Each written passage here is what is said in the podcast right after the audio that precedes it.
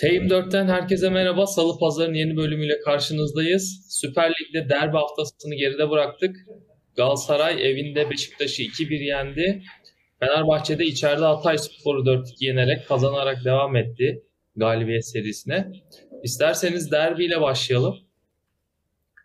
Galatasaray Icardi'nin 2 golüyle kazandı maçı abi. Nasıl değerlendiriyorsun?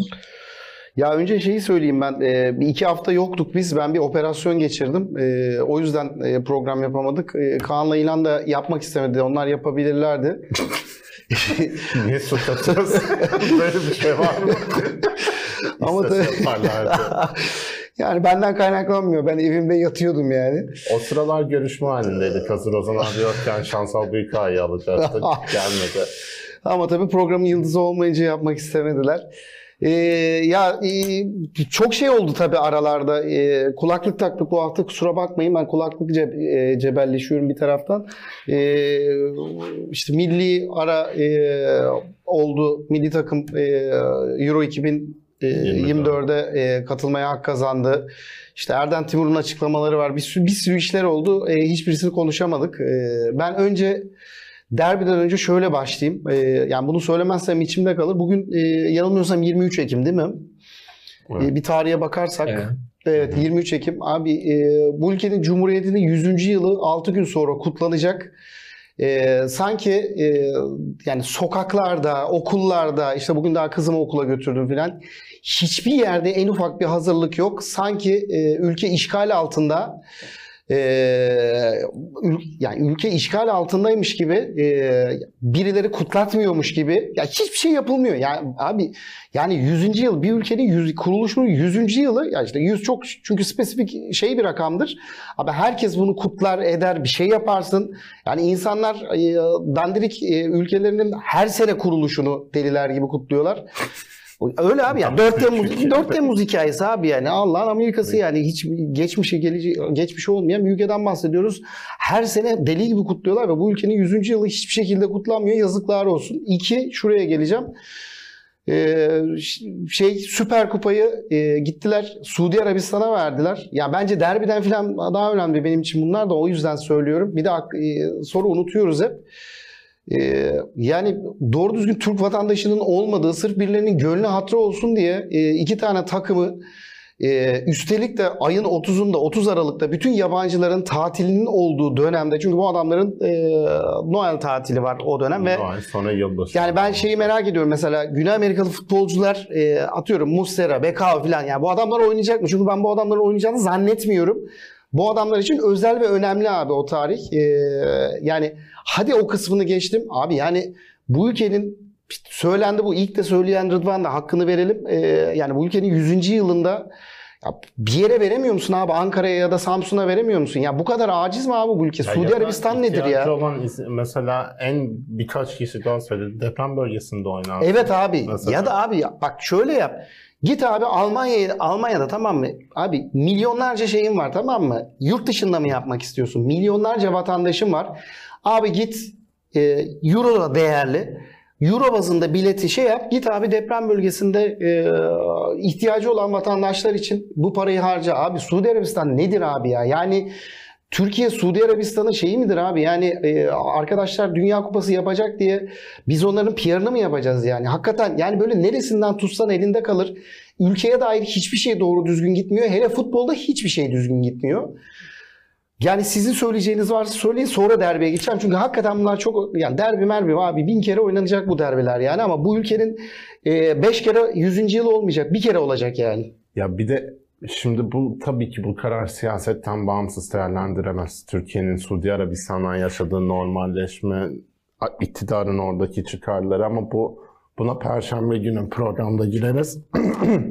Burada yani ana sorunlardan biri bence hepsinin ötesinde kulüplerin sessizliği. Benim gördüğüm en resmi yaz eski yönetimden Şeki Mosturoğlu Fenerbahçe'de, Aziz Yıldırım yönetiminden, en büyük hayalimdi 100. yılda derbinin Suudi Arabistan'da oynanması demiş. Bunların yanı sıra Suudi Arabistan, Katar, birçok ülke çok ciddi bu. Kendi suçlarını atlamak için sporu kullanıyor. Katar'da bunu burada çok eleştirdi. Türkiye'de birçok kişi eleştirdi.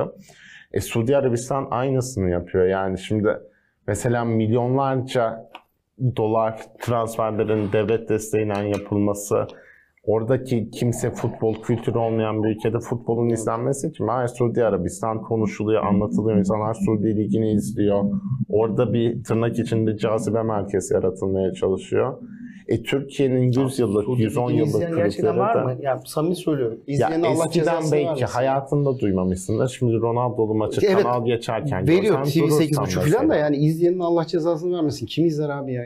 Ama burada yani gidilmesi, bunun yanı sıra Türk kulüplerinin bu temizleme çalışmalarına alet olmaya çalışması, bunun tamamen plansızı mesela asıl önemli olan derbi, herkesin umurunda olan derbi 6 gün önce Saracoğlu'da oynanacak. Şimdi o stres boşalmasına, iki takım oraya kadar geldi devre olacak. Bir maç var devre arasında, ondan sonra yanılmıyorsam. O duygu boşalımını yaşadı, bir takım kazandı. Sen 6 gün sonra nasıl diyeceksin? Ha, biz bir de Süper Kupa oynayacağız Suudi Arabistan'da. Siz Noel'i kutlayın. Ondan sonra hemen antrenmana başlayalım. Gelin futbol. O karşılaşmada ben söyleyeyim. Yani yedek kadrolar oynar. Ya ben şimdi hakikaten şu kulüpler adam olabilse, ya ben Galatasaray'da Fenerbahçe Üniversitesi başkanı. Evet. Okan yani, da aynı şey. Okan Buruk da aynı şey. Okan deyince kızıyorlar. Yani Okan Buruk da aynı şeyi söyledi. Abi ben hakikaten iki kulüp yerinde olsam U19'ları yollarım abi. Oynayın abi derim. Yani kupayı da kimin aldığının çok önemi yok. Bir de böyle yok işte kazanan 2.8 milyon euro alacakmış. Abi yani her şeyi parayla satabilecek miyiz yani? Bütün bu ülkenin değerlerini parayla hoş satıyoruz yani. Çünkü bundan 5 sene evvel Suudi Arabistan Birleşik Arap Emirlikleri'ne darbe finansörüydü. Alçaklar, namussuzlar.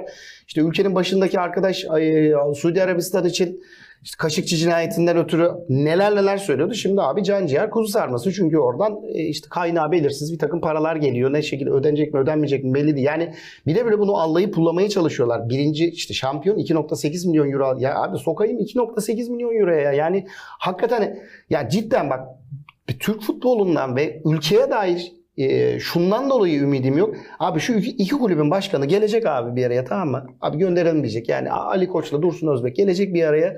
İstiyorlarsa bir restoranda bilmem ne de resmi olarak görüşmelerine gerek yok şey anlamında. Yani böyle herkese belirtmene gönderelim o 19'u oynasınlar diyecek. Bu kadar abi, tamam mı? Ki böyle başa böyle taraf. Ali İlhan Veli de değil, Dursun Özbek de, Ali Koç. Abi istedikleri yani, zaman bir araya geliyorlar. Hayır. Onu diyecektim yani. Bu insanlar Türkiye'nin en önde gelen iş insanlarından ikisi mesela. Hiç mi ses çıkaramıyorlar? Evet, neden ses çıkaramadığını çok belli, iyi biliyoruz. Tabii canım yani kararı alan zaten siyaset. Yani Türkiye'de mesela herhangi bir aptal var mı TFF'nin karar alabildiğini düşünen yani? Türkiye'de hiç kimse yani düşünmüyordur. Düşünen de gerizekalıdır abi. Bir de yani bunu hani aylarca satmaya, pazarlamaya çalıştı. Ya zaten senin en büyük, dünyanın en büyük 4. rekabeti diye her listede sallıyorsun bunu. Onu deniyorsun. Bundan büyük 3 tane derbi var dünyada diye. Sen bu derbiyi gelire çeviremiyorsan, bu adamlar yıllar önce ne diyorduk? Bu adamlar halı sahada, İstinye'de, hani Balta Limanı'nda halı sahada oynasa orada bile para kazanırsın. Biz bu derbiden para kazanamıyoruz. O zaman Suudi Arabistan'ın parasından öte senin başka sorunların var.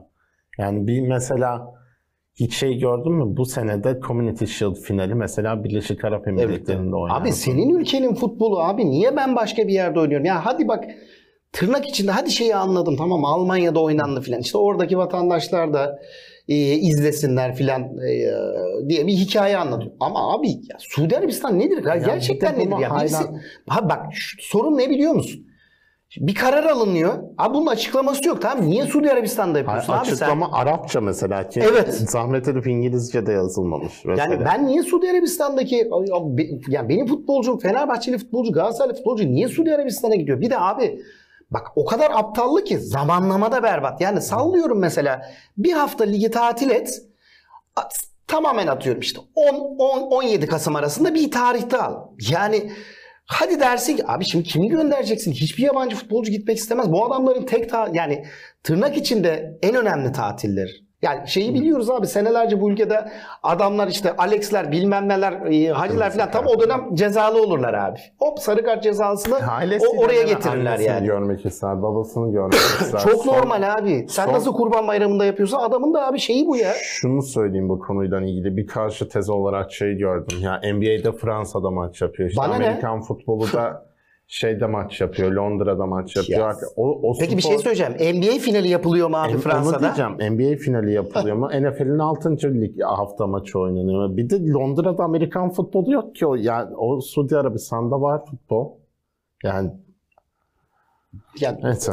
Bilmiyorum yani böyle o kadar rezalet şeyler ve bu arada mesela buna kitlesel kimsenin bir şey demiyor olması, çünkü İşte seni bana kırdır, beni İlhan'a kırdır filan. Herkesi birbirine kırdırıyorlar bir şekilde. Ve herkes de teşne zaten buna. Yani kırılmaya da hazır.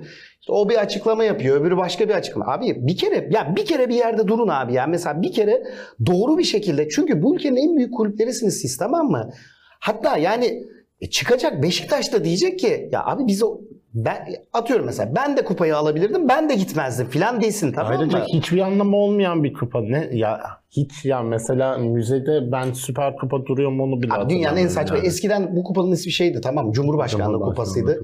O zaman da saçma, şimdi de saçma. Zaten böyle şey de vardı işte, o zaman Başbakanlık kupası vardı. İkinciler Başbakanlık kupası.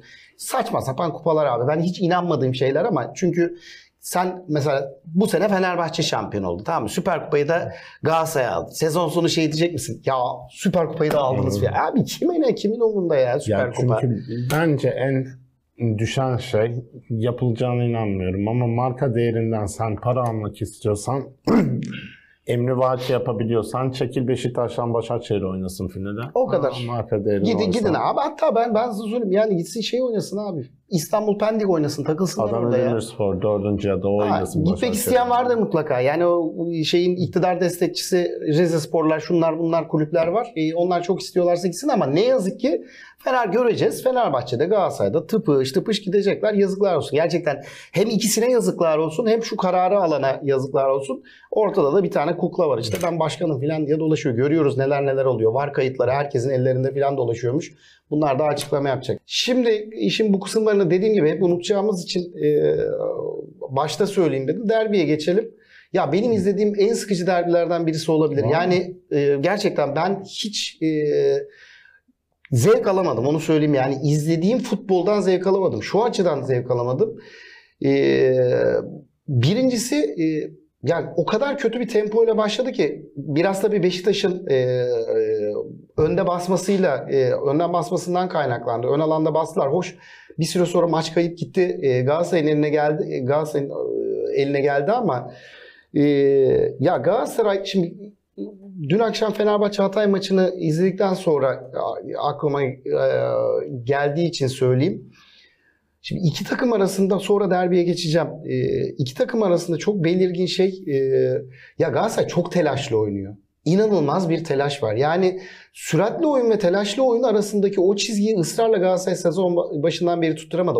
O yüzden zaten işte Galatasaray bakıyorsun mesela abi, bir sürü şut çekmiş, bir sürü pozisyona giriyor ama skor tabelasına baktığında bir farkla filan kazanıyor. Bir yerde kırılacak mutlaka. Bu geçen sene de böyle olmuştu. Ayrı mesele ama ya mesela derbideki 6. dakika Anelino'nun soldan girip abi Zaha bomboş kabak gibi. Arkada, onun arkasında hemen biraz yan tarafında Icardi var.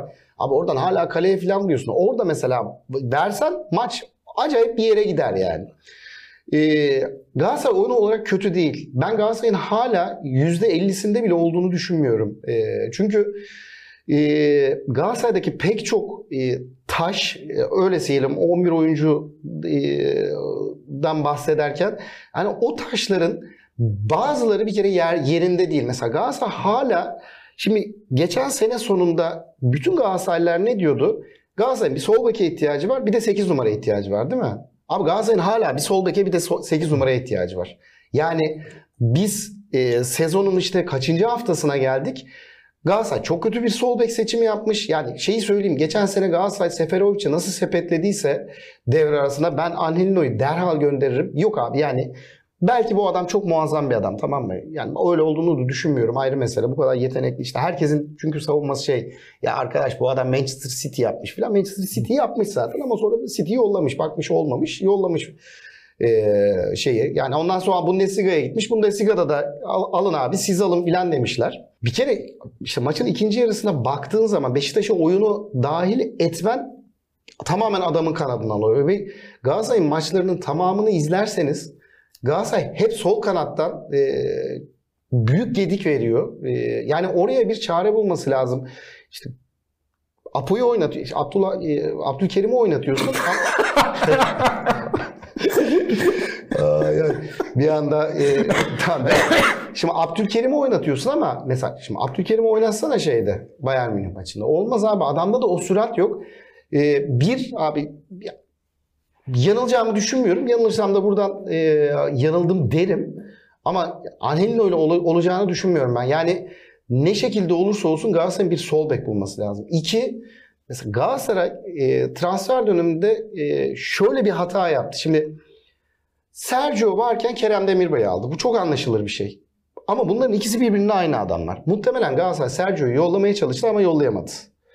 Çünkü yani ikisi de aynı temposuzlukta, benzer özelliklere sahip oyuncular. Galatasaray'ın çok daha dikine kat eden, tempolu Tudor dönemindeki NDI'yi hatırlarsınız ikiniz de. O tip bir oyuncuya ihtiyacı var. Hatta şu an bir NDI'de olsa fark etmez. Çünkü mesela Ndombélé hala hazır değil. Bilmiyorum yani adam yürürken bile böyle sanki şey, böyle çizgi filmlerde olur ya, bam bam bir dev gelir böyle yürür, böyle her taraf sallanmaya başlar. Öyle bir görüntü var. Ve kaçıncı haftaya geldik abi? Yani ligin 10. haftasına geldik mi? Ya da yani devirdik mi? 9'u geçtik abi. Yani abi adam hala 12 dakika 13 dakika filan oynuyor. Yani bir sorun var demektir.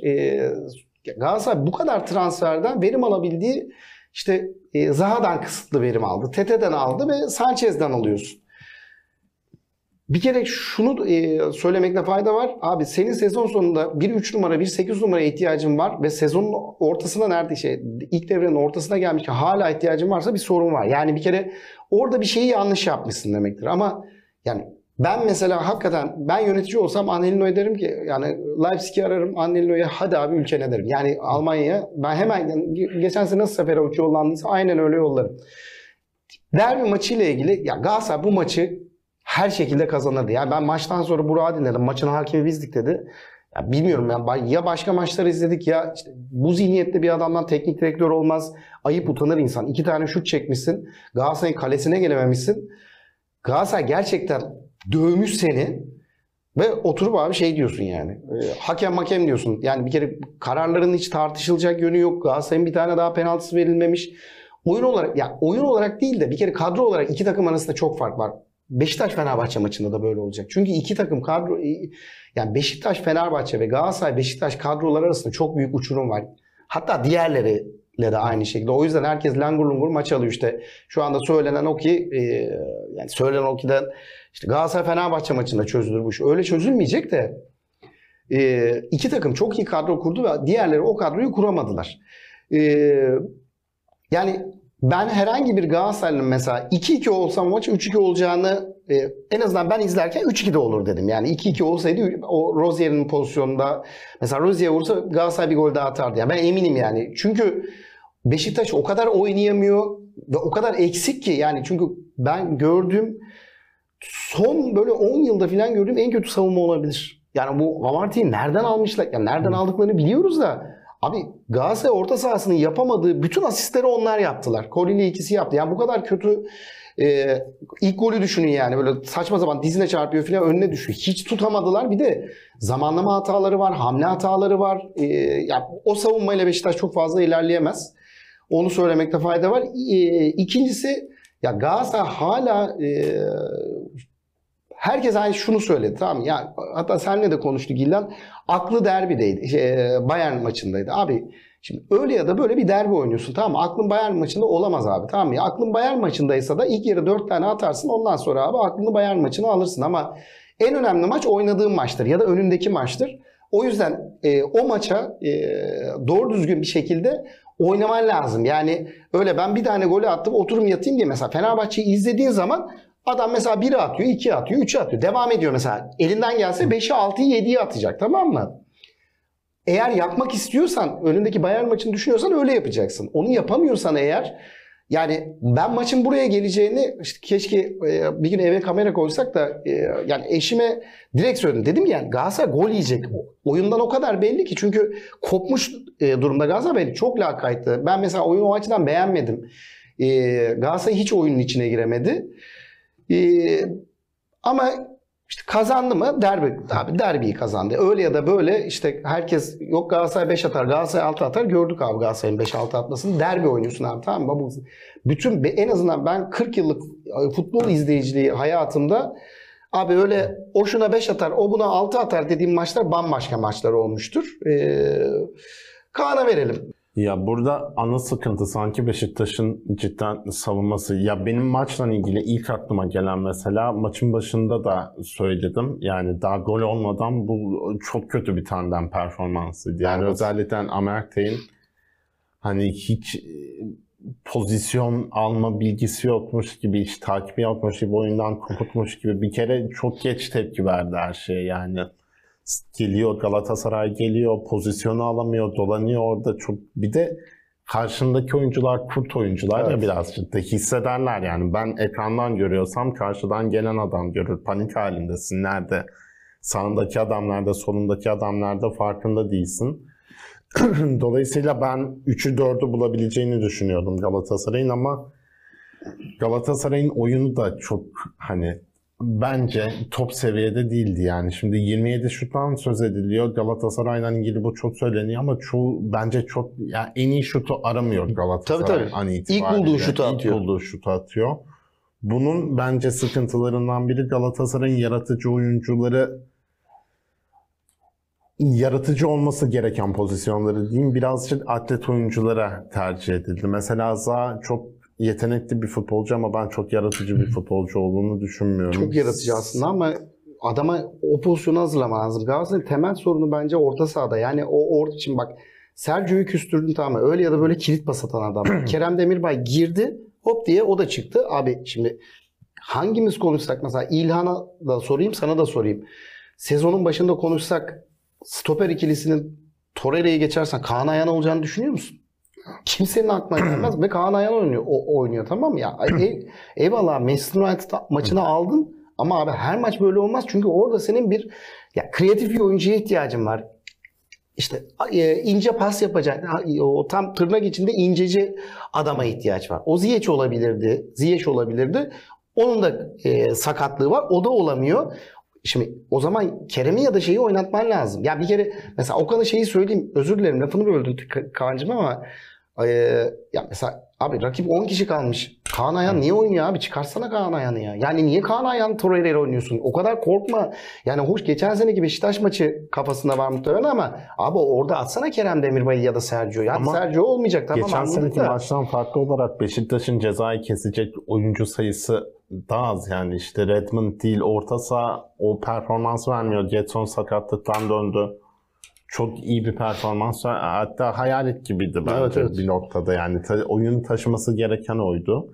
Ya şimdi Galatasaray'da orada 8 numaranın doğal sahibi Ndombélé olacaksa Ndombélé de bence oyuncu değil. Ndombélé de daha atlet bir oyuncu.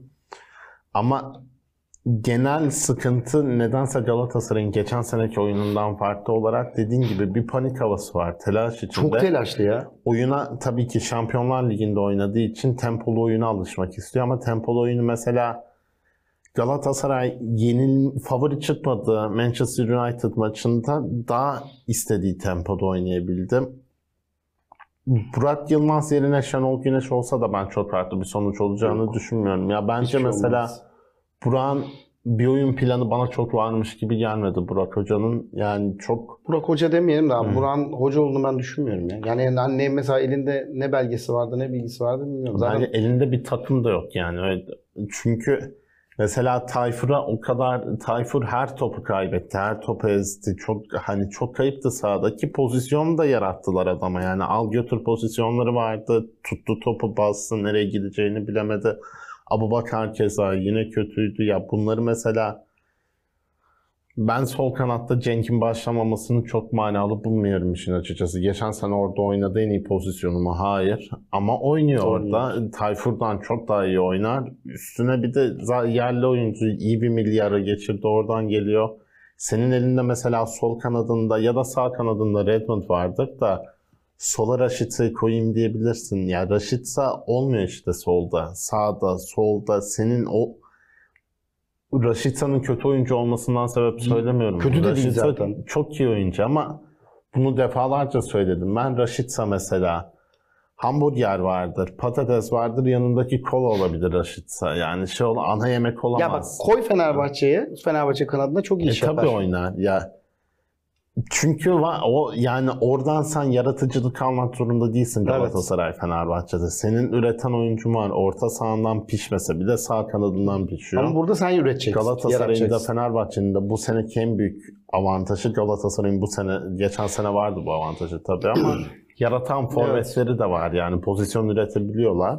Ama tabii ki Icardi farkı işte birinci golde Amartey'in hatası olsa da güzel oldu. Aradan güzel gol attı. Penaltı oradan aldılar. Ayağın evet. dışıyla oraya hakikaten bir şey. Değil. Ya adam yani çok konuşmuyorum ben de ya bir şeyi söyleyeceğim bir kere herifin sakatlandığı pozisyonu. Ya bir kere izleyip de ona şeyin faal yaptığını, Icardi'nin faal yaptığını söylemek. Yani Halil Umut Meler o kırmızı kartı verince ki vermek zorunda kaldı. Onu söyleyeyim. Yani o aslında görmedi pozisyonu. VAR'a gidince vermek zorunda kaldı. Kararları sürekli Beşiktaş lehine vermek zorunda hissetti. Abi çok açık penaltıydı abi. Yani Icardi buna benzer bir penaltıyı 3-4 hafta önce de aldı. Yani adam ilk pozisyonu alıyor. Ayağını topa tam vuracak. Alttan çat diye vuruyorsun abi. Ya kusura bakma da herif olsa o pozisyona sakatlandı. O pozisyonda faul abi gittin Icardi'ye verdin. Yani abi yapmayın abi. Hakemlik falan yapmayın. Yani Icardi'yi şundan dolayı çok konuşmuyorum. Ya bilmiyorum, benim övmeme gerek yok yani. Biz övmeyelim en azından, tamam mı? Bütün ülkede nazar değecek diye. Ya yok vallahi hiç ben öyle şeye inanmam. Ama yani zaten herkes övüyor, tamam mı? Biz de övmeyelim abi. Yani çünkü ben övünce Icardi'de başka bir değişiklik olmayacak ama ya herif bir şey söyleyeyim mi? Yani benim adıma gol tanrısı, tamam mı? Ya bir golcü hangi vuruşu yapabilecekse abi o vuruşu yapabiliyor ama hep aynı şeyi söylüyorum. Bence Icardi yapan en önemli özellik inanılmaz bir oyun görüşü var. Harika bir futbol bilgisi var. Ondan sonrası abi topa iyi vurmaya kalıyor. Adam onun da eğitimini almış. Topa acayip vuruyor. Yani bilmiyorum, çok acayip. Hala ben yine söylüyorum mesela abi, oyun kurucu özelliği de abi evet yani, o attığı pası yani, düşün Beşiktaş maçında. Icardi'ydi mesela. Ya bak orada mesela Fenerbahçe Dzeko'yu kullanırken hakikaten böyle bir yarım oyun kurucu gibi kullanıyor, tamam mı? Topları oraya indiriyor ve bütün pas servislerini üzerinden yapıyor o ön alanda.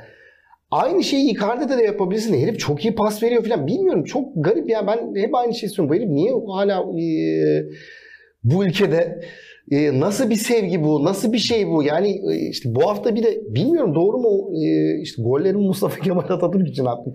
Abi oha ya hakikaten yani. Öyle mi değil mi? Abi eğer doğruysa bu Allah kahretmesin abi yani. Ne yapalım ya, abi? Messi yani istemiyorsa gelsin bizim milli takıma ya. Ya cidden öyle çok acayip bir oyuncu. Ya Türkiye için çok büyük şans bir kere, onu söyleyeyim. Yani sadece şeydi ya, bu adam Fenerbahçe'de de olsaydı, Beşiktaş'ta da olsaydı aynı şeyi hakikaten söylerdim. Yani şeyi söylüyorum mesela. Yani Abubakar gibi bir adamın olması Türkiye'de şans, tamam mı? Yani Türkiye için şans. Çünkü çok farklı özellikleri olan acayip bir de farklı bir karakter, tamam mı? Yani bu adamlar biraz da karakterleriyle var oldukları için mesela. Kimse sevmese de abi Melo mesela, ben Melo Türkiye'ye geldiği için çok mutlu oldum. Öyle bir adamdan ben acayip mutluyum, tamam mı? Alex gibi bir adam Türkiye'de oynadığı için bu kadar sene abi, çünkü abi şimdi bu adamı mı izleyelim abi, tamam mı? Ya Hürriyet Gücen mi izleyelim abi yani? Başka bir şey demiyorum. Çünkü biz futbolu bu adamlar için, böyle adamlar. Bir de karakter olarak da yani mesela Volkan'a çok kızarsın edersin, Volkan Demirel'e. Ama farklı bir karakterdi, tamam mı abi? Çünkü hiçbir futbolcunun, hiçbir kalecinin aklına götüyle top durdurmak gelmez, tamam mı? Herif derbide götüyle top durdurdu abi. Yani evet herkes kızdı, sinirlendi, küfretti ama abi renk bu. Öyle ya da böyle renk yani. Ya, bunu Güney Amerikalı kaleci yapsa hoşuna gider yani. Ya Icardi'den ilgili ben şimdi Volkan'a bir daha onu yapmam der yani. Ya tabii ki mutlaka öyle ya. Icardi ile ilgili benim söyleyip kapayacağım şey, ben en azından ben Rıdvan Nisaro'yu, işte Şevşenko'yu falan izlerken büyüdüm. Bana futbolu sevdiren forvetler onlardı. Farklı yetenekleri var. Hiçbiri aynı futbolcu değil ama Icardi'yi niye öyle düşünüyorum? Çünkü onların maçlarını da izlerken, işte Nistelrooy'da Manchester'ı izlerken, Şevşenko'lu Milan'ı izlerken hissiyatına olurdum. Ya 1-1 olduğunda da Şevşenko atar bir tane. Nistelrooy bir yerden atar çıkıp bir tane. Icardi attığında da ben Fenerbahçe taraftarı olarak Beşiktaş attığında dedim ki Icardi bir tane atar. Yani adam bu sene özellikle ya hata yaptığında ekstra bir motive. 2 tane kaçan penaltıdan sonra pat, evet. 10 dakika arayla attığı goller var. Taraftarla çok ciddi bir bağ var arasında. Ben formayı beğenmedim, onu söyleyeyim son olarak. Aha. Bu arada fiziken biraz daha iyiydi. Daha mücadeleciydi. Mesela geliyor. O koşamadığı pozisyonlara bayağı iyi koşular attı. Fizik olarak daha iyi. Ben formanın ya ben şu çubukluyu eskiden beri çok severim. Çünkü ben ilk futbol izlemeye başladığım zaman Galatasaray'ın üzerine böyle bir çubuklu forma vardı ama renkleri böyle değildi. Çünkü artık Galatasaray'ın yani Galatasaray iyice turuncu renk bir hal aldı. Abi yani Galatasaray'ın ya tamam abi bunun kuruluşu filan da abi senelerce bu ülkede hepimiz futbol izlerken Galatasaray sarı kırmızıydı. İyi turuncu oldu abi yani bordo maviye doğru yolu var yani. Bu oraya doğru gidiyor yani. Kırmızı mavi olacak, öbürü bordo olacak filan yani. Böyle garip bir renk aldı. Bence forma işte yakası bilmem nesi güzel ama abi orada bir şey, burada bir şey, burada imza, burada bayrak, burada yazı. Ben formada bu kadar şeyi sevmiyorum. Hoş öyle alabiliyormuşsun ama Icardi ne giyse, çuval giyse yakışıyor ya. Başka bir şey demiyorum ben. Geçelim biraz Fenerbahçe konuşalım. Fenerbahçe'de Hatay Spor'u 4-2 yendi. Yine çok baskılı, bayağı iyi bir futbol oynadı Fenerbahçe. Sen nasıl değerlendiriyorsun Kaan maçı? Ben valla Hatay'ın 2 golünü değerlendirmek istiyorum. Ya da Livakovic'in yediği 2 golü mü değerlendireceksin? Friki'yi çıkaramazdı zaten ya. Öyle bir vurdu ki. Ya bir de sakatlandı üstüne. İlk bu karşı karşıya çıkardığı pozisyondu bu sene. Tam sevinirken hevesi kursağında kaldı. Top çıkaramadan sakatlıyorlardı adamı. İkinci gol de ismini unuttum oyuncunun. Kusura bakmasın izleyiciden. Müthiş yani tam 90'a. 2 yani heves kursakta bıraktı biraz. Keşke öyle 2 gol olmasaydı. Fenerbahçe'nin bu sene en bence belirgin özelliği oyuncularından maksimum verimi alabiliyor olması. Yani 10. dakikada Szymański'nin attığı sanırım 3. gol falan olacak ilk 10 dakika içinde. Yani o pozisyonu geriden gelişi, o depar savunmanın önüne geçişi falan müthiş bir zamanlama, müthiş bir oyuncu. Gerçekten ya dün maçı babamla izliyordum ben. Babama da dedim yani bu oyuncu nasıl hani Feyenoord'da şampiyon olduktan sonra nasıl şu an yani Kadıköy'de maça çıkıyor. Yani çok 10 numaradan o kadar golcü 10 numara ben Talisca'yı hatırlayabiliyorum son zamanlarda. Hem inanılmaz bir enerjisi var Szymański'nin, hem inanılmaz gol kodlayıcılığı var. Hem oyun kurucusu olmasa da Fenerbahçe'nin müthiş bir pas istasyonu. Topu ileri çıkarırken Tadic'i bulması gerektiği zaman her zaman bulabiliyor. Tadic'e oyun kurması için çok ciddi bir alan sağlıyor. Çünkü o kadar hareketli oynuyor ki oyuncuyu çekiyor içeri yani. Dünkü maçta özellikle bence İsmail Kartal'ın hücumda en net kafasındaki şeyi koyabildiği maç dünkü maçtı. Bir dönüp tekrardan işte verilecek bu akşam ya da 90 dakikası vardır muhtemelen istesinden o kadar Tadic'e alan yaratmayı başarıyor ki takım. Tadic yani düşüne oynuyor oyunu. Dolayısıyla Fenerbahçe'nin hücum verimliliği artıyor. Bu hep söylüyoruz. Geçen seneki takımdan en net farkı Fenerbahçe bu sene çok zeki oyuncular aldı takımına. Hepsi birbirine servis yapabilecek oyuncular. Bunun da ekmeğini yiyor. Daha zor rakipler karşılaştığında bu daha sınırlı olacak. Tadic'i tahminen Galatasaray'la oynadığında bu kadar boş alanda bırakmayacak. Bu ayla eşleşecek ama buna üretebileceği çareleri İsmail Kartal'ın düşünmek için geniş bir zaman oluyor. Fikstür avantajı da var birazcık. Pas oyunu Fenerbahçe'nin sürekli iyiye gidiyor. Takım savunması iyiye gidiyordu. Bu hafta çok müthiş seviyede değildi. Orta alanı Fred, İsmail Yüksek iyi bir uyum yakaladı. Önlerinde Szymański zaten konuştu. Djiku bence yaşına rağmen çok özel bir futbolcu, yapabildiklerini ve artık yapamadıklarının çok farkında, ona göre oynuyor. Bir, her zaman yani Fenerbahçe'de İsmail Kartal dönemlerinde pivot santrfor tercihi öne çıkmıştır. İşte tartışıldı da çok oldu yani. İlk döneminde neden Fernanda oynadı gibi tartışmalar vardı ama yani en ideal aradığı onun için biçilmiş kaftan Djiku ve çok güzel topu da indirebiliyor. Kanada da servis yapabiliyor. Dolayısıyla Fenerbahçe oyunu çok farklı şekillerde oynayabiliyor. Yani 4 golün 4'ü hiçbir şekilde birbirine benzemiyor. Bir maçta, bu maç özelinde söylemiyorum. Çok farklı şekillerde ceza sahasına girebiliyor. Dolayısıyla Fenerbahçe taraftarı için bunlar heyecan verici ama tabii ki Hatay Spor bir namalup gidiyordu ama yine de bence çok büyük bir sınav değildi Fenerbahçe için. Çünkü arada çok ciddi, bu çok takım için söyleyeceğim bunu, çok ciddi step farkı var artık takımlar arasında. Daha Adana Demirspor maçında işte neler olacak, nasıl bitecek göreceğiz. Müthiş bir başlangıç. 17 ilan kulüp tarihinde genel olarak 9'da ligde bütün kulüpler arasında bir rekor. Galatasaray geçen sene şampiyonluğu böyle almıştı. Geçen sene ben Galatasaraylıların ne hissettiğini anlıyorum. Çünkü her hafta kazanıyoruz ama fark açılmıyor hiçbir şekilde. 2 puan da kaldı. Dolayısıyla birçok şey umut verici. Daha bu kadroda İrfan Can'ın çok formda olmasına rağmen Cengiz Ünder seçeneği var. Ben Cengiz Ünder'in çok bu oyunun ya ben bu oyunu bozabileceğini düşünüyorum. Onu söyleyeyim. Cengiz Ünder evet tek başına maç çözebilecek bir adam. İşte atıyorum skor böyle sıkıntılı bir skor varken 1-1 falan son dakikalara girmişken bir şut çeker bir ortaya bak. Ama ben oyunda İrfan Can'ın daha uygun olduğunu düşünüyorum.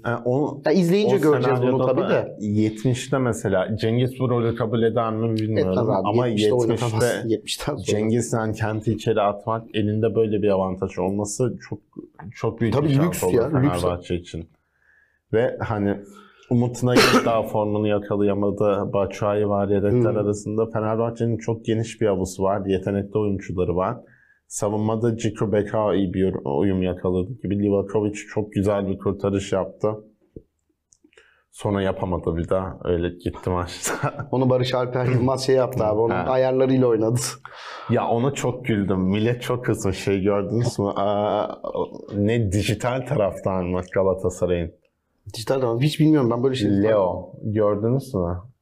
Evet. Otomatik. Yeni çıktı. Otomatik Galatasaray taraftarının paylaşımlarından yapay zekayla falan paylaşım yapıyormuş anladığım kadarıyla. Milli takımda Barış Alper'in golünü alıp ilk buluşmaya abi yani bence kızacak bir şey yok da. Abi lütfen biraz da eğlensin, gülsün insanlar ya. Evet. Biz bu hep böyle asık surat şey mi yapacağız abi? Cem Dizdar modeli mi yapacağız? Böyle bağıra çağrı mı yapacağız? Ben dünkü maç için şunu söyleyeceğim. Bunu çok kişi yazdı çizdi. Gerçekten niyet olsa niyeti söylerim. Abi şimdi Hatay buraya şey geldi, tamam mı? Namalip geldi. Abi namalip geldi. Sistemi birden niye üçlü savunmaya dönersin abi? Yani böyle Fenerbahçe bir de mesela ligdeki en tehlikeli iki takım kim desen Galatasaray, Fenerbahçe. Yani üçlü savunmayı test etmeyeceğin iki maçtan birisi Fenerbahçe, öbürü de Galatasaray. Abi manyak mısınız abi? Yani üçlü savunmaya dönüyorsun. Dediğim gibi hakikaten art niyetsiz söylüyorum ama ya bu bir işte Volkan Demirel teknik direktör olmaya çabalıyordu ama abi bir teknik direktör için hoş bir şey değil. Şundan dolayı hiçbir şey değil. Aynı tepkiyi sen de verirsin. Bütün sezon mesela Fenerbahçe böyle oynuyor filan. Sezonun şampiyonluk maçına Dzeko yerine Umut Nayırca çıkıyor. Abi dersin ki abi rahatsız mısın lan dersin hocaya. Abi şimdi üçlü savunmaya mesela namualip giderken niye değiştirirsin abi dörtlü savunmanı? Sus hocam yaptı ya. Abi onunki yaşlılıktan öyle söyleyeyim. Yani niye değiştirirsin? Aykut hocam da Alex olmadan çıkmıştı. Çıkmıştı evet. Ya öyle şeyler var. Daha da şampiyonluk maçında Anelino olmadan çıkmıştı. Var öyle şeyler yapılıyor. Yani ya bir kere çok kötü bir teknik direktörlük deneyimi o açıdan. Yani ben bir daha da bu arada üçlü savunma oynayacağını düşünmüyorum. Bundan sonra Hatay'ı sürekli takip edeceğim. Hiç oynayacağını düşünmüyorum yani üçlü savunma. Onun dışında Fenerbahçe'de iyi olan şey Fenerbahçe için şu. Ya bir kere şimdi herkes şöyle özellikle Galatasaraylılar filan Beşiktaşlar çünkü şöyle bir şeye döndü. Bu sene siz şampiyon olursunuz haydi filan diye böyle bir garip bir birliktelik var ondan sonra. Galatasaray sanki şey takımı böyle işte Faroe Adaları'nın takımı filan böyle başka bir ülke takımı. Ya bu arada da dur onu da söyleyeceğim. Şurayı unutmayayım. Notumu alayım. Gel bakalım Hatay fanatiğin başlığı. Onu da söyleyeceğim. O ne ya? Dur söyleyeceğim. Görmemişsin. Yani hakikaten... Ben de gördüm onu. Evet. Abi şimdi gazetenin başlığı gel bakalım Hatay abi ya. Tamam mı? Maç başlıyor. Abi, Hatay Suriye'ye mi geçti Fenerbahçe, falan diye Fenerbahçe sayfası. Yani bunu bulup koyalım ilan olur mu fotoğraf olarak? Abi çok ayıp ya. Yani bir kere bak bunu ben şeyde de sevmem zaten, tamam mı? Gel bakalım Bayern. Gel bakalım ya. Lugano. İşte atıyorum gel bakalım Nordsjælland. Neyse abi isim neyse. Takım da ismi söyleyemedim. En zor takımısı bu. Gel bakalım Tırnava falan. Ha yani. Abi orada da sevmem, tamam mı? Abi gel bakalım Hatay ne ya? Yani şey ya ama utanmasınlar. Hatay'ı yıkacağız filan diye başlık atsalar. Ayıp lan. Hakikaten ayıp ya. O kadar güzel karşıladı çiçekler. Ya abi bak yani. Bu Fenerbahçe ile alakası yok. Yani büyük terbiyesizlik şey abi. Yani bu çok büyük terbiyesizlik. Gel bakalım Hatay diye başlık mı atılır abi? Bu sadece Hatay olduğu için de değil. Yani atıyorum Pendik Spor'da olabilirdi. İstanbul Spor'da olabilirdi. Sivas Spor. Abi yani şey yabancı ülke takımı mı abi? Bunlar böyle gel bakalım Hatay diye başlık. Çok ayıp yani. Onu bir not edeyim. Fenerbahçe'yi söyleyeceğim. Ya bir kere işte Galatasaray'la falan şöyle bir durumda, tamam mı? Ya bu maçı da böyle aldılar şu işte filan. Abi bir kere bak Galatasaray, işte Fenerbahçe çok doğru bir oyun oynuyor. Çok iyi saldırıyor. Rakibine çok iyi basıyor. Bir kere hakikaten böyle bir şeyi görüyorsun, tamam mı? Böyle pirana gibi saldırıyor rakibine. Zaten bu kadar şey değildir abi. Bir maçta işte ilk 10 dakikada gol atarsın. İkinci maçta abi 6 maçta ilk 10 dakikada gol atıyorsun. Bunun tesadüf olması yani bu, olmaz. Bu kadar tesadüf olmaz yani. Bilinçli bir tercih. Fenerbahçe orada hakikaten acayip bir presle ve top baskısıyla şey yapıyor. Rakibini yıldırıyor. Orada da bir şekilde golü buluyor. Ondan sonra mesela bence Fenerbahçe ile Galatasaray arasındaki farklardan birisi o. Fenerbahçe çok sakin kalıyor oyun içinde. Hızlı oyun oynuyor. Şey de değil yani böyle pıt pıt yani al günüm ver günüm de oynamıyor. Hızlı oyun oynuyor ama çok sakin kalarak oynuyor. O yüzden dedim yani telaşlı oyunda mesela aynı pozisyonu şeyi düşün. Anelino'nun pozisyonunu düşünün. Abi Fenerbahçe maçındaki sol bek abi Ferdi o topu içeri çıkartırdı, tamam mı? Yani net. O golü atamayacağından emin değilsen abicim bir zahmet şey yapacaksın. Yani bu kadar böyle haldır uldur sürekli şut. Bir de yani şut seçimleri falan Galatasaray'ın çok kötüydü. Fenerbahçe çok sakin kalarak beceriyor bu işi. Ben mesela şeyi dün mesela Fenerbahçe için SOS diyebileceğim tek şey ben hala mesela Bekao Djiku'nun abi çok iyi bir ikili olduğunu düşünmüyorum, onu söyleyeyim yani. Göreceğiz yakında göreceğiz bunu ne kadar iyi ikili olduklarını. Kötü futbolcular demiyorum ama ikili olarak çünkü ikili başka bir şey yani. Çok çok iyi olmayan yani vasat ve vasat üstü diyebileceğin iki tane adamdan çok harika ikili olur abi, tamam mı? Çok müthiş bir ikili çıkartırsın ya da tek tek çok iyi iki stoper iyi ikili olmayabilir. Ben o yüzden mesela kötü olmadıklarını düşünüyorum ama o ikilinin o kadar sağlam da durduğunu düşünmüyorum, onu söyleyeyim. Çünkü o ya bir kere kimse basmıyor Fenerbahçe'ye. Yani hiç ben Fenerbahçe'nin oynadığı rakiplerin Fenerbahçe'ye önde bir baskı yaptığını görmedim. Onu söyleyeyim bunun yani. Bunun alakasının ben biraz da orta sahayla olduğunu düşünüyorum. Hayır zaten şey değil bu tek başına ya bağımsız bir iş değil yani. Bence İsmail Kartal'ın ileride bu tutarsa konuştuğu hani şey baskıyı kırma konusunda Fenerbahçe yol kat etti. Aynı sebepten mesela millet şey diye de düşünebilir. Dün yanılmıyorsam ya Djiku'yu çıkarıp Samet'i aldım. Evet. Ya şimdi Samet milli takımda müthiş oynadı. Evet, Fener'de niye bu kadar hata yaptı denebilir. Çünkü Fenerbahçe savunması milli takıma göre baskıyı kabul etmeyecek için daha ileride oynuyor. Dolayısıyla baskıyı baskıyı sen gerektiğinde İsmail Yüksel'i bile prese yollayabiliyorsun. Ama tabii ki bunun cezasını mesela Ren gibi biz geçen sene oynadık diyorum. Çok ciddi anlamda kesebilir Fenerbahçe. Şu ana kadar kesilmedi. Daha o tip bir takımda oynamayacak da. Yani ben Fenerbahçe'nin işte Adana Demirspor bu aydan sonra Adana Demirspor, Trabzon, işte Galatasaray'la 2 maç oynayacak, bir tane maç oynayacak. Oralarda biraz bir de ben hep abi, geçen sene 1000 kere söyledim abi ben ligin bu haftaların çok boş olduğunu düşünüyorum. Bu haftalar böyle langur lungur geçersin abi. Sonra herkes ateşlenmeye, alevlenmeye başlayınca öyle karşında helva gibi rakip bulamazsın. Ama sonuç itibariyle ya bir kere Fenerbahçe şunu demek çok büyük bence futbol cahili. Ya abi adamlar da yani bak hiç rakipte hiçbir şey yapmıyor, rakiplerde bilmem. Değil abi o kadar da değil yani. Şeyi görüyorsun sadece mesela hiç futbol izlememiş ol. Geçen seneyi ve bu seneyi izle. İki takım arasındaki farkı çok net görüyorsun. Bir kere isim olarak daha iyi oyuncular, daha kaliteli oyuncular var. İkincisi, yani evet İsmail Kartal'ın ismi mesela Jorge Jesus'tan çok daha iyi değil ama abi bir kere daha doğru oyun oynatıyor. Yani ya mesela İsmail Kartal şu oyuncularla oynasın bakayım geçen seneki o offside çizgili oyunu, ama ne oluyor görürüm yani. Ya ama ya bence her maça farklı analiz yapılıp çıkan, ya geçen sene Jesus'un bu inadı zaten Fenerbahçe. Ya ben oyunumu oynarım rakip düşünsün. Ben zaten herhangi bir rakibi izlediğini de düşünmüyorum Jorge Jesus'un. Ya yok canım, benim gibi fikstürden bakıp bu hafta kim var? Hatay. Allah Allah, Hatay'la oynuyormuşuz falan diye. Ya ama İsmail Kartal'ın her zaman en büyük sıkıntısı şu oldu. Onu söyleyeyim Fenerbahçe'yi kaparken.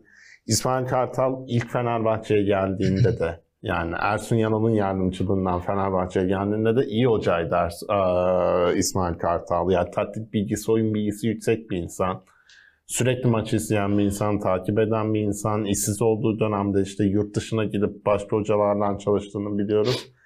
En büyük İsmail Hoca'nın sınavı, iş baskıya geldiği noktada çatırdayabildiğini gördük ilk senesinde. Artık üstünden çok zaman geçti 2015'in ama hala İsmail Hoca o baskıyı yaşamadı. Yani mesela 38 hafta mı bu senelik?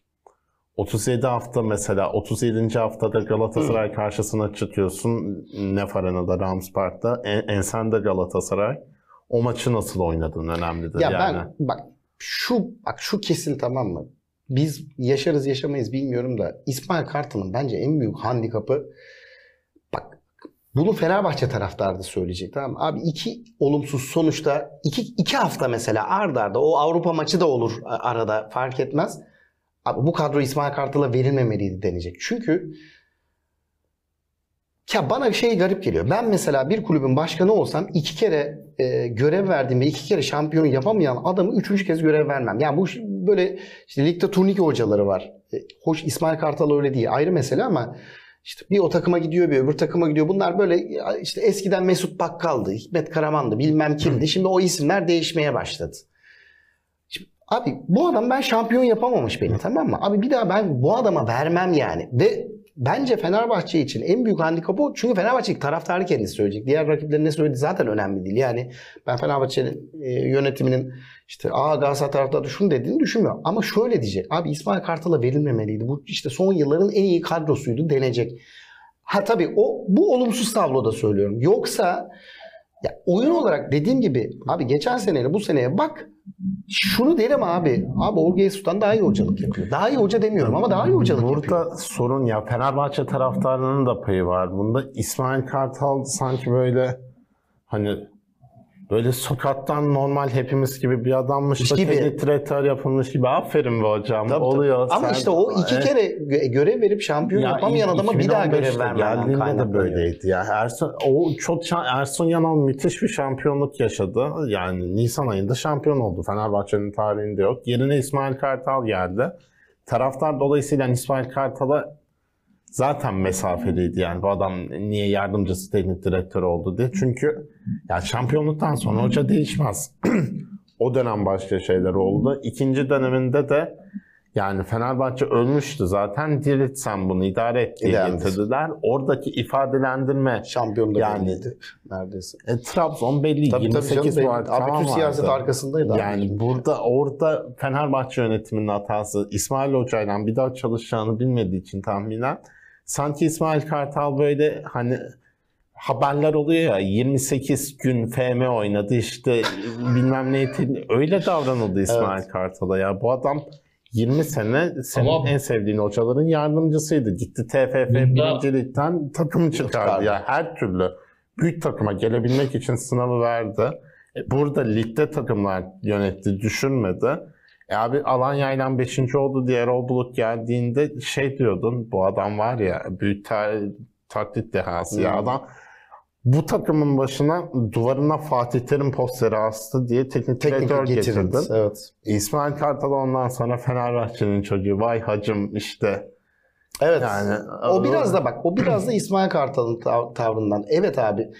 Çok özür dilerim İlhan, bir şey söyleyeceksin fark ettim ama biz burada konuşuyoruz. Ben de onu söyleyecektim. Söyle. Bu biraz ben de İsmail Kartal'ın suçu diyecektim aslında. Yani o tam İsmail Kartal. Abi söyle abi, sen ben de söyleyeceğim.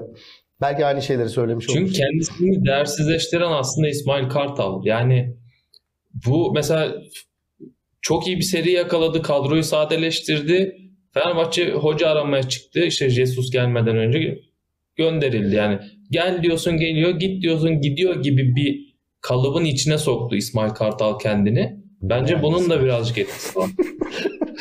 Ya bak şunu söyleyeyim. Abi herkes çok karizmatik olmayabilir. Teknik direktörlerde genelde bu, şimdi baktığın zaman hakikaten teknik direktörün pek çoğunu, abi şimdi Allah var İsmail Kartal karizmatik değil abi. Ama sakalı bıraktığında futbol böyle yok, devrim değil muhafızı. Abi. Değil abi, değil. Şimdi orada bir şey yapalım. Bence değil.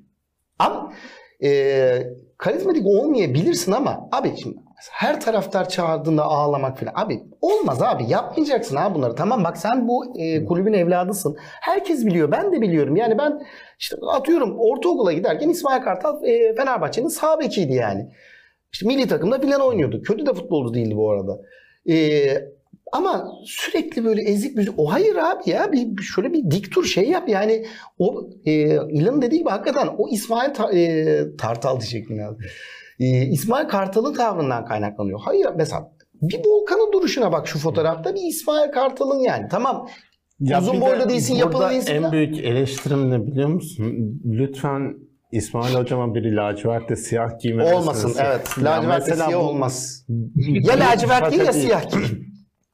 Birçok büyük böyle teknik adam şu bu stilisten çalışır, bu utanılacak bir şey değil. Çünkü sen milyon adam izliyor. Sen defileye çıkan bir modernden daha çok görünen. Tabii canım, deli misin? Yani o yüzden... Abi bir de çok kuraldır. Lacivert siyah olmaz yani. Asla olmaz. Ya tamamen lacivert giyin, ya siyah giyin. Ya atıyorum orada bir şey yaptı. Ya bir de mesela eski öğrencine karşı oynuyorsun. Depremi yaşamış bir kravat tak. Evet. Eskiden yapardın. Niye şimdi... İsmail hocam kırmızı giyinsin bir sonraki maçta. Sorunlar kötüden çekilsin.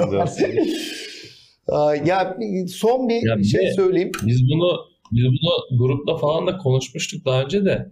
Yani başkan da Ali Koç yani mesela gerçekten bu konularda İsmail Kartal destek olacak bir ekip falan kurulabilir. Zaten abi ekibe gerek yok ya. Bir tane adam ya. Yani atıyorum kafası çalışan bir tane adam hocam işte Kaan, tamam mı? Abi hocam lacivertle siyah giyilmez dese bitti abi yani. Bunun için ekip de kurulmaz. Ya bak şeyi söyleyeyim. Bence Okan Buruk da hiç şey değil. Karizmatik bir adam değil bence. Yani bence mesela işte 1.62'lik adamdan karizmatik birisi çıkmaz yani. Onu söyleyeyim yani. Değil ama işte onun bir takım artıları var. Yurt dışında, Inter'de bilmem nerede filan top oynadı. İlla da olmana da gerek yok bu arada. Ama abi bu kadar ezik büzükte olma ya. Yani sen bak Fenerbahçe, bu ülkenin en büyük kulüplerinden birinin teknik direktörüsün. Bu kadar böyle her seyirci çağırdığında böyle filan diye ağlamanın filan tribe girmenin. Herkes seni seviyor. Sen de onları seviyorsun. Eyvallah anlıyoruz ama gerek yok abi buna ya yani. Bu pozisyonun ilk Fenerbahçe Başkanı, Galatasaray Başkanı için de söyledim. Bu teklif senin Türkiye'de bir parti dışında bütün partilerin genel başkanlarından daha çok etkin var. Tabii canım deli misin? Yani. Ya o şu, bugün mesela atıyorum Ali Koç bilmem kime oy vermeyin dese yarısından fazlası ilgilenmez. Galatasaray Başkanı öyle desin. Ya bir son sadece şeyi söyleyeceğim. Milli takımla ilgili bir şey söyleyeceğim. Çok doğru bir tercih yaptı bence milli takım. Ben Montella'yı teknik direktör olarak çok beğeniyorum bir kere. O açıdan çok doğru. Beğendim. Yani ben söylemiştim hatta Fenerbahçe işte sezon başında konuşmuştuk. Bence Fenerbahçe'ye şu anda tabii biz onu konuştuk ama adam 17-17 gidiyor İsmail Kartal. Çok doğru bir teknik direktör olurdu Fenerbahçe açısından.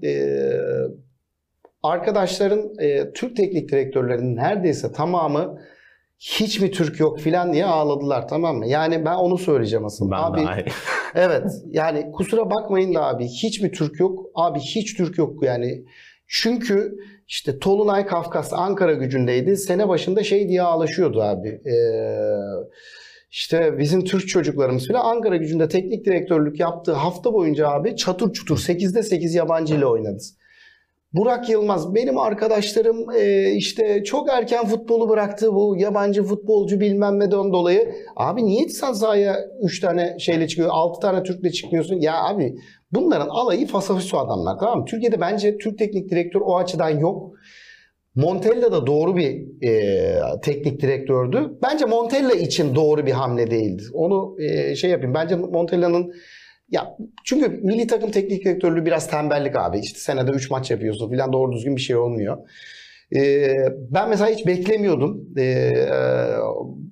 Bu böyle gidilebileceğini düşünmüyordum. Ama Hırvatistan'da artık bir neslin filan değişmesi lazım. Yani hala aynı kadro üzerinden bir şeyler yapmaya beklemek biraz hayalperestlik. İşte Kunz denen arkadaşın, ya kimse söylemedi, ben söyleyeyim, Alman köylüsü diyeyim var ya. Eskiden hıncal hıncal olsaydı söylerdi. O arkadaşın işte ya abi boru değil, tamam mı? Bulgari'nin en iyi stoperi Abdülkerim'dir abi. Abi Tolga Ciğerci'yi oynattı stoper o herif ya. Ve Abdülkerim oynatmadı yani. İşte bir takım değişiklikler gibi. Bak ben Samet'i hiç beğenmem. Çok iyi ikili oldular. Gerçekten çok iyi oynadılar. İsmail Yüksek, işte herkes konuştu. Montella... Abi böldüm ama Montella'nın biz daha önce konuştuk aramızda da, yani her oyuncudan çok iyi verim alıyor. Yani Samet'i oraya koyduğu zaman o adam evet, izin alıyor ondan. Ya ben hatta kızdım ulan ne Samet'i filan dedim. Ama abi oyunlara baktığın zaman çok hakikaten gayet başarılıydı. Yani bu arada da mesela Yunus iyi girdi. Barış Alper hamlesi filan. Her şeyi doğru yaptı adam. Adana Demirsporlu Yusuf Sarı filan böyle bir, hakikaten yani hiç oynatılmayan, kimsenin dönüp bakmadığı adamları aldı. Ya yani bu bir başarıdır. Türk teknik direktörler de boş yere ağlamasınlar. Senelerce bu arkadaşların ligde neler yaptığını gördük. Her sene 25 transfer yapıp işte Bülent Uygunlar filan vardı. Her gittiği takıma bir 16-17 futbolcu aldırıp ondan sonra batakta bırakıyorlardı. Ceplerini doldurup yani abi ben ne oyuncunun ne teknik direktörün, abi bunun yerlisi yabancısı bilmem nesi yok. Bu kadar böyle ağlaşmanın gereği yok. Otursunlar kendilerini eğitsinler. Sağda solda YouTube'da geyik yorumlar yapacaklarına otursunlar kendilerini geliştirsinler abi. Hocalık yapmaya çalışsınlar. Yani umarım milli takım başarılı olur. Benim için çok diyorum, ben çok önemsemem milli takımı. Ama hepsini takdir etmek, tebrik etmek lazım. Federasyon arada sırada işte bozuk saatin şey yaptığı gibi, de 2 kez doğruyu gösterdiği gibi arada doğru kararlar alıyor. Çünkü bahsi geçen Abdullah Avcılar, bilmem kimler, şunlar bunlar olsa yani neyse Allah korudu, öyle söyleyeyim yani. Abdullah Hocam ya. Bunlar teknik direktör değiller abi. Niye yerli teknik direktör gelmiyor diyen de artık mesela o sen bahsettiğin Süper Lig çemberine de giremiyor. Tabii oradan da tamamen dışarıda. Yani hala öyle bir şey de var, istek de var yani. Yılmaz Vural tamam mı abi, karakter olarak çok renklidir bilmem nedir abi ya, işte futbolcuya vuran bilmem ne yapan. Abi olmaz ki, elinde mesela diploması bilmem neyse en donanımlı adamdır. Abi yok yani, olmadı olmayacak da. Bırakın abi, para kazandınız, oturun artık keyfinize bakın. Yani şimdi artık futbol geyiği yapın sağda solda yani. Ama yani ben herhangi bir hocamın da karizmasına da dikkat çekmek lazım. Abi İtalyanlar öyle oluyor. Mancini'yi de hatırla. Yani o adamlar biraz öyle oluyor yani. Türk teknik direktörler kendilerine otursunlar abi, biraz eğitsinler. Kaç tane altyapıdan futbolcu çıkartmışlar. Kime ne dokunuş yapmışlar filan. Yabancı teknik direktörlerin yaptığı dokunuşlar kadar dokunuş yapamıyorlar yani. Ama dediğim gibi abi bunun yerlisi, yabancısı, Türk'ü bilmem nesi, Ganalısı yok yani. İyi teknik direktör, kötü teknik direktör. Bitti abi yani. Montella hepsinden daha iyi teknik direktördür yani, bu konuşanların en azından. Neyse bu vesileyle tekrar söyleyeyim, Cumhuriyet'in 100. yılında hiçbir şey yapmayan, devamlı söylüyorum, Allah cezalarını verir umarım. Ağzınıza sağlık. Biz teşekkür ederiz. Biz teşekkür ederiz. Haftaya görüşürüz, ölüm kalım olmazsa. Salı pazarında haftanın öne çıkan konularını konuştuk. Doğru. Haftaya Kaan yokum diyor. Biz birlikte yaparız İlhancığım. Boş ver. Ben iplemem yani. Onu söyleyeyim yani. Yoksa yok. Haftaya Icardi özel var o zaman. İlk Fenerbahçe'yi ben yorumlarım. Hiç merak etmeyin. Fenerbahçe yorumu bende. Kime kaldı? Kimlere kaldı? Buradan çatır çutur. Of Allah. Haftayı iple çekiyorum. Bizi seyrettiğiniz için teşekkür ederiz. Hoşça kalın. Biz teşekkür ederiz. Hoşça kalın.